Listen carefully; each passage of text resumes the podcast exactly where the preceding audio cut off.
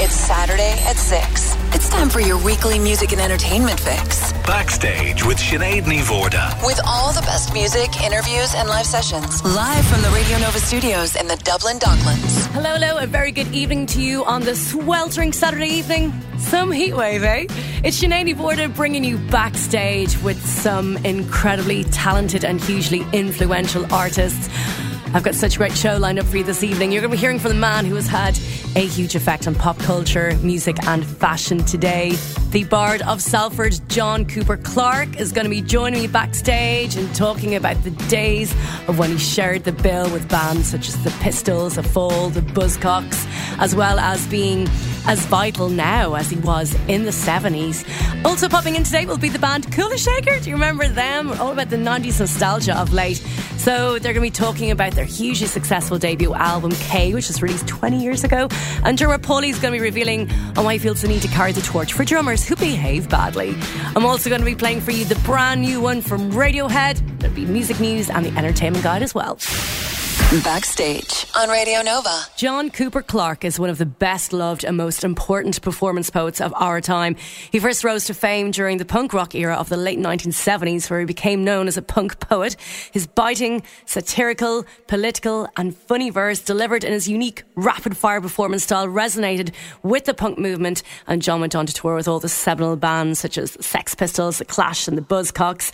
Um, as a poet, movie star, rock star, comedian, and social and cultural commentator, John is as vital now as he was in the 70s. He joins me next on backstage, but first, let's have a listen to this man's brilliance. This is a live recording of John Cooper Clarke reciting his poem, Twat.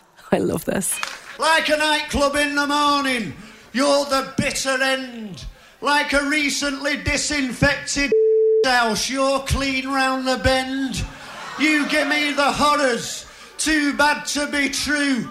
All of my tomorrows are lousy because of you. You put the in shatter, put the pain in Spain. Your germs are splattered about, your face is just a stain. You're certainly no raver, commonly known as a drag. Do us all a favour here, wear this polythene bag. You're like a dose of scabies. I've got you under my skin. You make life a fairy tale. Grim. People mention murder. The moment you arrive, I'd consider killing you if I thought you were alive. You've got this slippery quality. It makes me think of phlegm and a dual personality. I hate both of them. Your bad breath vamps disease, destruction, and decay. Please, please, please, please take yourself away like a death at a birthday party. You ruin all the fun like a Sutton spat out smarty. You're no use to anyone.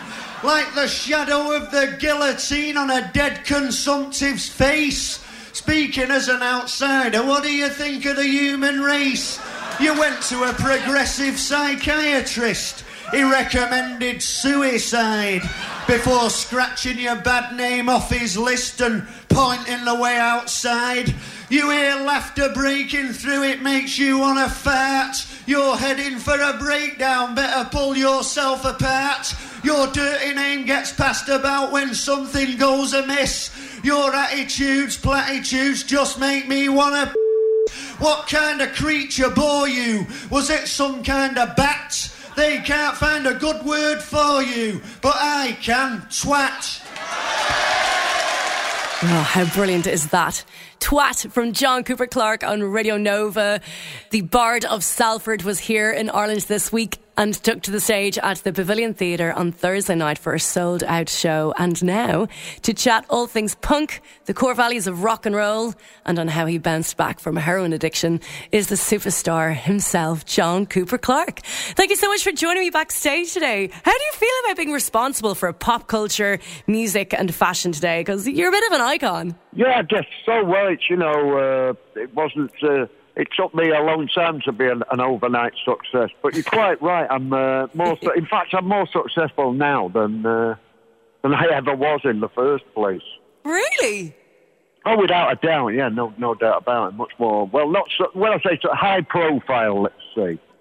Okay, higher profile now. Oh, I guess so. Because yeah, I guess you were such a huge part of that whole scene on the seventies. I mean, it was such What the punk rock era? the punk rock era. I mean, uh, that was such an interesting time. You know, with a certain awakening and a lot of people taking a stand in the form of the punk movement. And just looking at what you've done, it's pretty amazing. You know, having been there and touring with the likes of the Pistols and Stiff Little Fingers and the Clash. So I can imagine it was quite oh, yeah, all that. all of that. Look at you, a rewarding time. So, you know, how would you describe your experience of that time, being part of something that was so pivotal?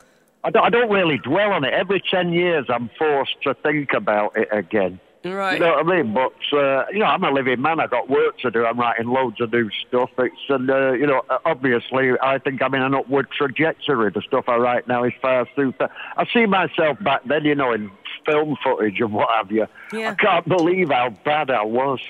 you know, but Really? uh, luckily the uh, British public or a, or, a, or, a, or a small section of it, those involved with punk rock, uh, uh, didn't think they thought it was all right. Thank God. Thank God for them.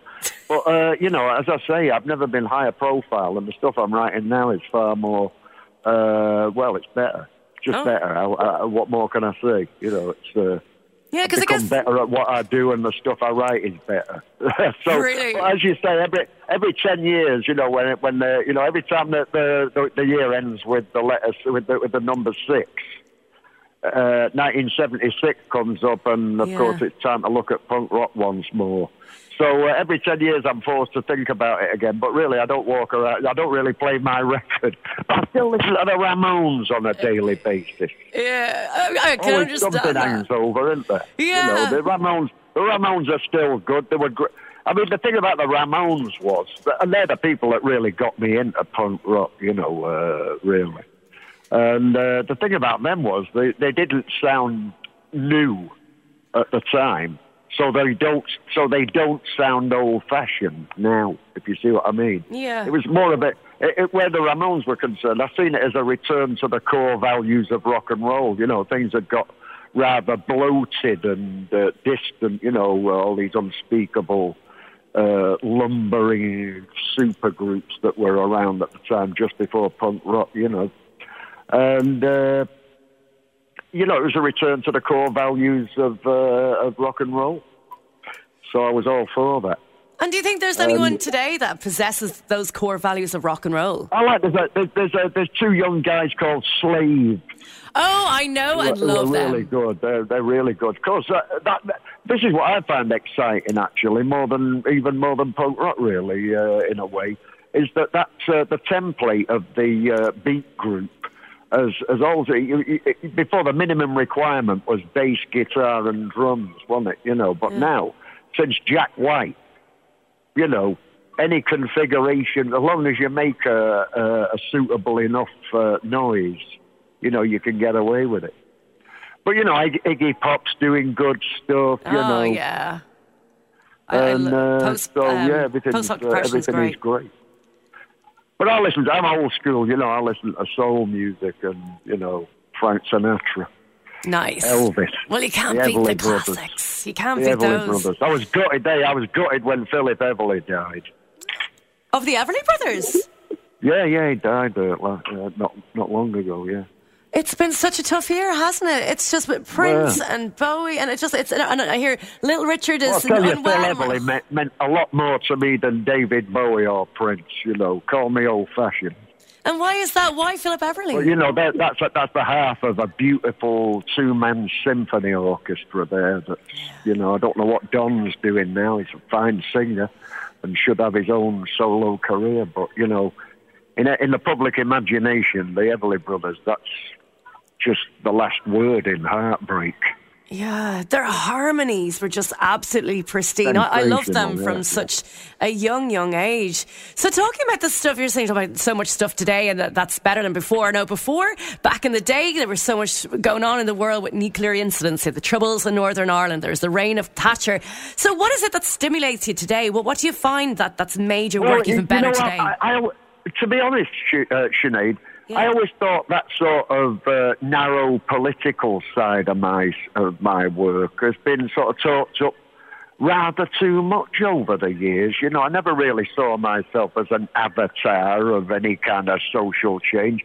I never really saw myself ever as being any kind of moral force in the world. Mm. And all that kind of baggage really has been attached to me by you know, well-meaning admirers, you know, the likes mm. of, you know, Billy Bragg and those more kind of politically engaged performers. But I think, you know, if you look at my act next to theirs, there's very little political context. Uh, uh, uh, uh, and if there is, it's it's in its broadest possible sense, you know. So I've never, I, I, I dislike uh, political poetry because I think both both the politics and the poetry suffers you know, I've always kind of tried to avoid being too didactic. You know, I'm an entertainer, and that's why I got that's that's the reason I I was reading poetry in public uh, long, you know, two years before punk rock got started. I was trying, you know, all the way trying to drag my stuff into the world of entertainment and away from the kind of stuffy literary world. And what gave you, you know your break into? You know, what gave you that break then into into the more public mainstream? And it wasn't quite uh, mainstream, well, I, was, I, guess, then. But I had a, I had a res- immediately, immediately before punk rock, I had a residency as uh, a compere poet uh, at a club called Mr. Smith, which was a cabaret uh, uh, venue in Manchester. There were many of them at the time Bernard Manning's Embassy Club, Jerry Harris's Piccadilly Club, uh, Foo Foo Lammar's Palace. And those were the places that I was trying to kind of make it as a, a show business style poet immediately before punk rock. So I was trying to make it in this cabaret world, which meant that I was wearing kind of, uh, you know, uh, slimline three button suits. I had short hair with a shaved in parting and uh, tapered trousers, nice. which were looked quite freakish uh, in those, you know, uh, rather slovenly times.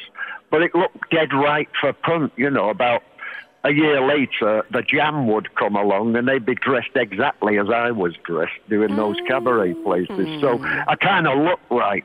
So my friends in, uh, you know, my friend Mark Smith and Pete Shelley and all those people, uh, all those punks from the Salford area near where I lived, yeah. they said to me, you know, uh, you shouldn't be playing those places, Johnny. You know, you should be doing these punk rock events. And I knew about the Ramones and the Sex Pistols and the Clash, obviously, you know, and uh, and, and that was the, the, the, big happening thing at the time. So I didn't need very much talking into it. Yeah. you know, I've always, the more people I, I, in my audience, the better I like it, and I was always that way. So uh, I was very pleased to uh, adopt the uh, punk rock attitude. All it meant was I took my existing repertoire and speeded it up to triple triple velocity, nice. which was the house style of punk rock in the early days. And then I got that reputation for what is called my uh, machine gun delivery. Ah. Well, John, let's have a listen now to one band's delivery on one of your pieces of work. More chats with John Cooper Clarke after this from Arctic Monkeys. This is their adaptation of the John Cooper Clarke poem, I Want to Be Yours, on Radio Nova.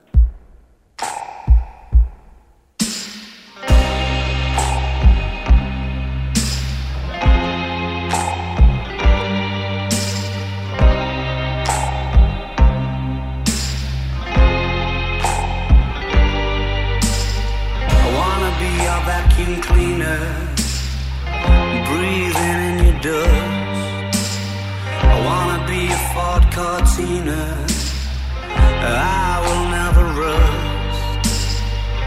If you like your coffee hot, let me be a coffee pot. You call the shots, babe. I just wanna be yours. Secrets I have held in my heart are harder to hide than I thought.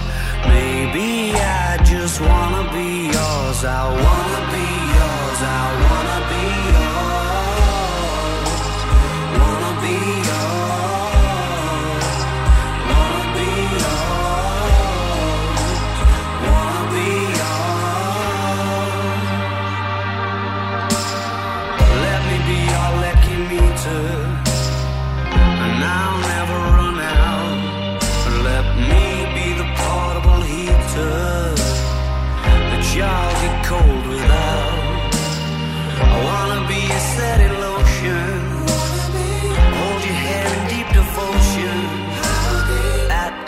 As deep as the Pacific Ocean. Now I wanna be yours.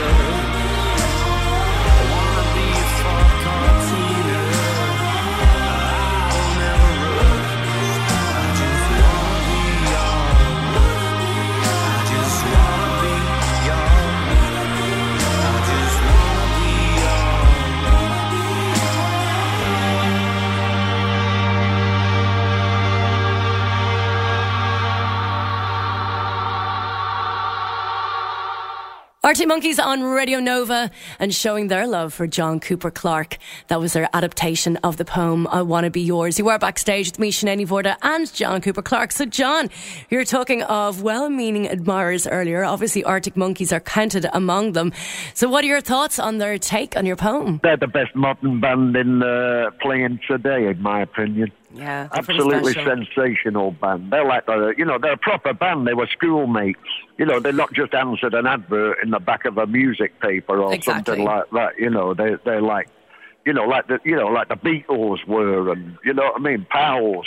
And it, it shows in the music. They're tight. They're so tight. You know, Mm. and and you know everything Alex Turner does. He's a total expert at the finest rhythm guitarist on the scene today, Oh, he's- and a great yeah. songwriter and a beautiful brilliant. voice. He's a great voice. Extremely handsome. He's got Yeah, everything he's going for, got it, it for him, all. that guy. The brat. but I love what he does with the, the last shadow puppets, that kind of Scott Walker stuff that he does as well. is so good. Yeah, yeah, that's another dimension altogether. Yeah. Yeah, sensational. Oh, he's bloody good. So you liked what they did to uh, your poem, I Want to Be Yours, or your I song, love Want to it. Be I love it. Absolutely. sen- It's great that it's the last track on the album. That's the most important track. Yeah. That's the track that makes you put, want to put the album on again. Back on again. There you go. That's all down That's to you, Phil, really. Phil Spector always used to say that about uh, singles. He, on the fade out at the end, you introduce uh, a tambourine or a hand clap, something that hasn't appeared in the rest of the record, just on the fade out, so that you and that makes you want to put it on at the beginning again. And then you Oh. wear out that record and buy another one. This is the pop business. I You haven't can't heard argue- that you before. ca- You can't argue with Phil Spector about pop music. No, you can't. Other He- things, he perhaps, but music, he knows. Yeah, yeah. I mean, obviously, uh, yeah. Yeah. But I mean, I think Phil Spector was failed by society in a way. He's been pulling guns on people since year zero. That guy should have had a round the clock FBI guard keeping an eye on him at all times. So I think he was, in a way, failed by society. Really? Bloody hell, didn't know yeah, went as he far should have had, back. he should have had an FBI guard, uh, uh, Mm. you know, round the clock, making sure he didn't kill anybody. Wow. Maybe an in house psychologist as well? Who, me? Not you, no, Phil Spector. An in-house psychologist on a there ain't, there ain't a psychologist been born that can figure Phil Spector out. Oh God, is that bad? Uh, actually, just want to touch before you go. I mean, I know you disappeared for a while, and you mentioned that the '80s were you know, like your lost decade. Congratulations for getting away from from the addiction that you had. What, narcotics? Yeah, Yeah, yeah. well, yeah, yeah, you know, How- thanks a lot. Yeah, no, but how did you bounce back after such a like a long, enduring addiction like that? Well, how did I quit? Yeah. Two ways, two ways, Yeah. gradually and suddenly. Oh I'm man. being, I'm, being, I'm being flip, but you know. What advice would you give to someone who is suffering with an addiction? Um, I, I wouldn't know. I'm, you know what the uh, you know what the hippies used to say: if you're not part of the solution, you're part of the problem. Well, when it comes to narcotics, I'm part of the problem. you got to talk to some some qualified physician on this. Yeah. Okay. Fair enough. But I did it the sort of time honoured way, you know, uh, methadone reduction. And uh, touch wood, uh, every day, every, every day I thank God for my life. Well done. Hats off to you, way. John. Yeah. Put it that way. Yeah, amazing. So what's next after this for John Cooper Clarke? Well, I'm flying out to Barcelona doing an arts an arts festival there. Uh, I think it's sold out, Mm-hmm. and I'm going to stay on for the rest of the week with my wife and daughter. Meet my wife and daughter out there, and we're going to stay there for the rest of the week. I used to live in Barcelona for. I lived there for a year in 1973 after the collapse of my first marriage. Oh, wow. And uh, I've been paying visits ever since. I love that city.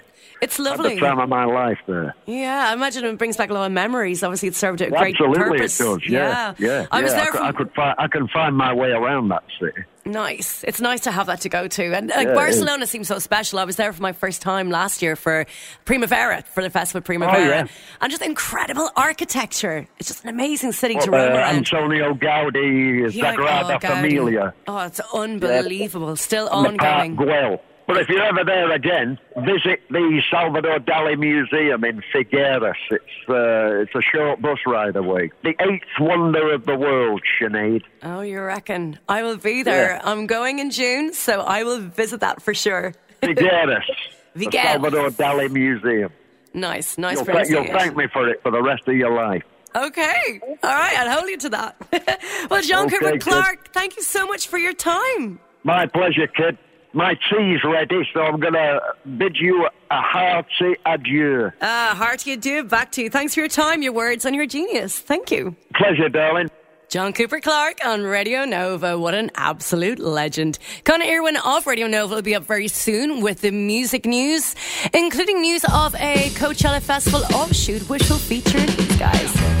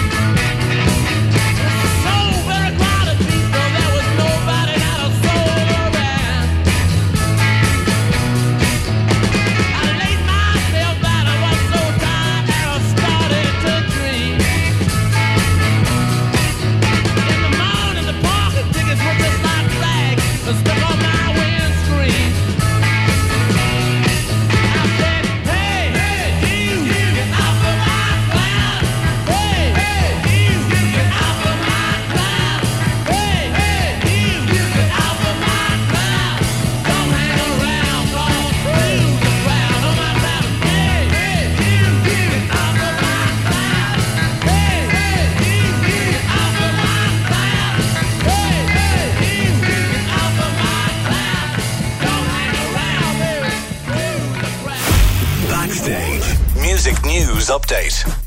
And bringing you up to date on all the latest in music news is Connor Ewan of Radio Nova. Connor, hey! Now, the Rolling Stones, you just heard that a moment ago with Get Off My Cloud, they have been announced this week to be joining a phenomenal lineup of a great Coachella Festival offshoot. There's also news of a possible reunion uh, of a band that I'm quite excited about. But first, this week, it's all about Radiohead, isn't it? Hey Sinead, fantastic news from Radiohead this week. They released their kind of it's pretty sinister actually when you look at it a bit more deeply, but it was uh, an animated video for their new track Burn the Witch, which I have to say is absolutely brilliant.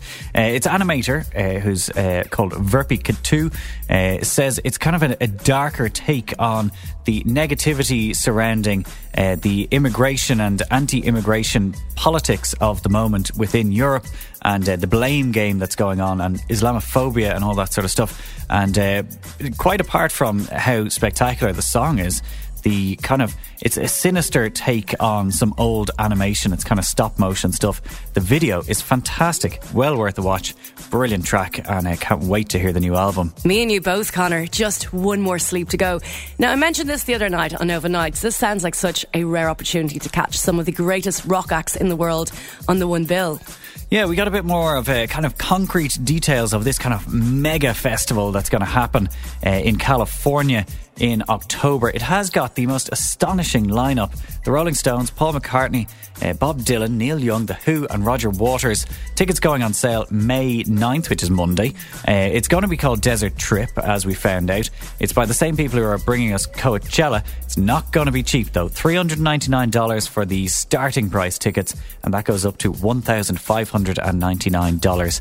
Uh, but going on sale May 9th, which is Monday, so uh, I'd advise you to be on that queue pretty quick because those tickets are going to sell out within seconds, I would imagine, for that lineup. No doubt about it. Now, this is something I didn't see coming. Some kind of hopeful news for Smashing Pumpkins fans of a, a reunion, I guess. Uh, Billy Corgan has kind of come back.